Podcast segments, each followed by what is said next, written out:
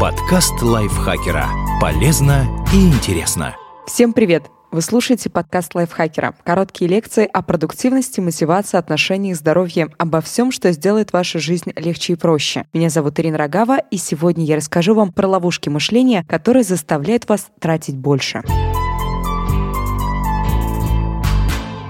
Согласно классической экономической теории, люди действуют рационально и принимают наиболее выгодные для себя решения. Но поведенческие экономисты с этим не согласны. Они считают, что нельзя игнорировать особенности человеческой психики. Наш ум работает по собственным законам, которые вряд ли назовешь логичными и рациональными с экономической точки зрения. Поэтому сегодня поговорим о ловушках, в которые нас загоняет наш собственный разум. Старайтесь по возможности их избегать боязнь потери. Мы намного сильнее боимся лишиться чего-то, чем радуемся приобретению нового. Попробуйте представить, какая новость произведет на вас больше впечатления, что вы получили прибавку к зарплате или что в этом году ожидаемую премию вам не дадут. Эксперименты подтверждают, что потерю мы переживаем сильнее. Вспомните сайт любого курса, где то и дело появляется сообщение «Осталось всего 10 мест». Мы боимся упустить возможность и совершаем импульсивную покупку. Пробуждение статуса кво. Этот эффект отчасти связан с предыдущим. Нам психологически комфортно, когда вещи остаются неизменными. Все дело в том, что любые перемены, даже положительные, это стресс. Мы скорее предпочтем остаться со своей синицей в руках, чем попытаемся что-то изменить. Ответьте на простой вопрос. Как часто вы меняете мобильного оператора. Со временем тарифы у старого оператора растут, а на рынке появляются все более выгодные предложения для новых клиентов, но мы упорно продолжаем терпеть невыгодное, но привычное старое. Можно объяснить это нежеланием разбираться в тонкостях подключения, но многочисленные психологические эксперименты доказали, что истинная причина подобного поведения – страх оказаться в стрессовой ситуации, даже если в конце вас ожидает награда.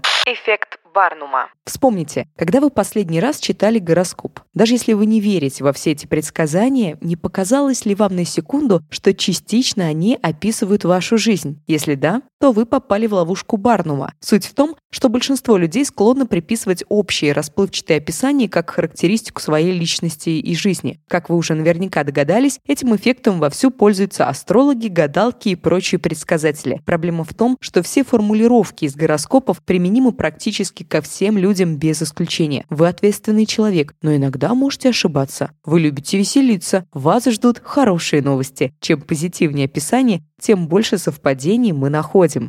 Денежная иллюзия. Мы склонны воспринимать номинальную, а не реальную стоимость денег. Другими словами, нас привлекают крупные цифры, хотя намного важнее покупательная способность денег. Сколько товаров вы можете купить на определенную сумму. Когда начальство сообщает о прибавке к зарплате, вы довольны, что стали зарабатывать больше, только вряд ли задумываетесь об инфляции, которая съедает всю вашу прибавку. На новую зарплату вы можете купить меньшее количество товаров, чем на старую в прошлом году. Ваше финансовое состояние никак не изменилось изменилось. Но сам факт повышения зарплаты очень важен для человека, ведь номинально он стал богаче. Эффект привязки. Это наша склонность оценивать числа в сторону начального приближения. Мы оцениваем стоимость какой-либо вещи, исходя из названной продавцом цены, а не пытаемся самостоятельно подумать, справедлива она или нет. Особенно ярко этот эффект проявляется в стрессовых ситуациях. Вы решаете снять квартиру. Арендодатель называет свою цену. Вы начинаете торговаться, отталкиваясь от этой цифры, хотя вполне возможно, что объективно она завышена вдвое. Но наше мышление нас подводит, и мы психологически цепляемся за этот якорь.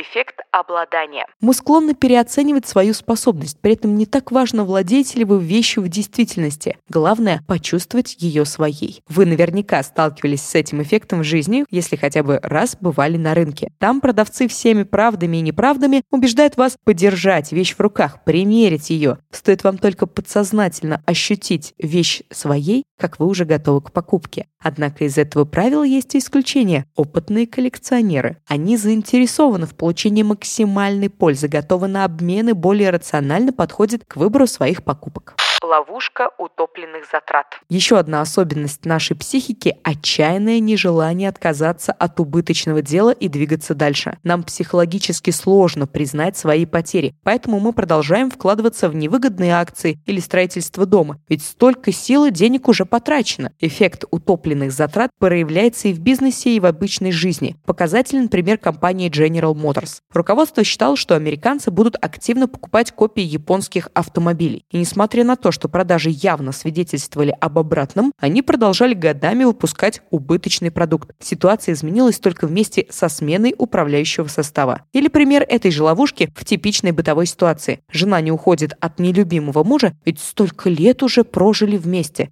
Как результат, несчастливый брак и нежелание признавать очевидное. Эффект ожидания. Чем больше мы чего-то ждем, тем сильнее этого хотим. Сам факт ожидания, интрига, добавляет товару ценности в наших глазах. Яркий пример – презентации новых iPhone, который поклонники компании каждый раз ждут с нетерпением. Однако есть у этого эффекта и обратная сторона. С каждым повторением его сила ослабевает. Ажиотаж вокруг новых моделей становится слабее. Если раньше люди занимали очередь перед дверью в магазине за несколько дней, то постепенно это событие воспринимается все спокойнее и спокойнее. Спасибо большое, что прослушали этот подкаст. Пожалуйста, поставьте ему лайк и звездочку, подпишитесь на него и расскажите своим друзьям в социальных сетях о нас. Мы будем очень-очень рады. Я, Ирина Рогава, с вами прощаюсь. До встречи в следующем выпуске. Подкаст лайфхакера.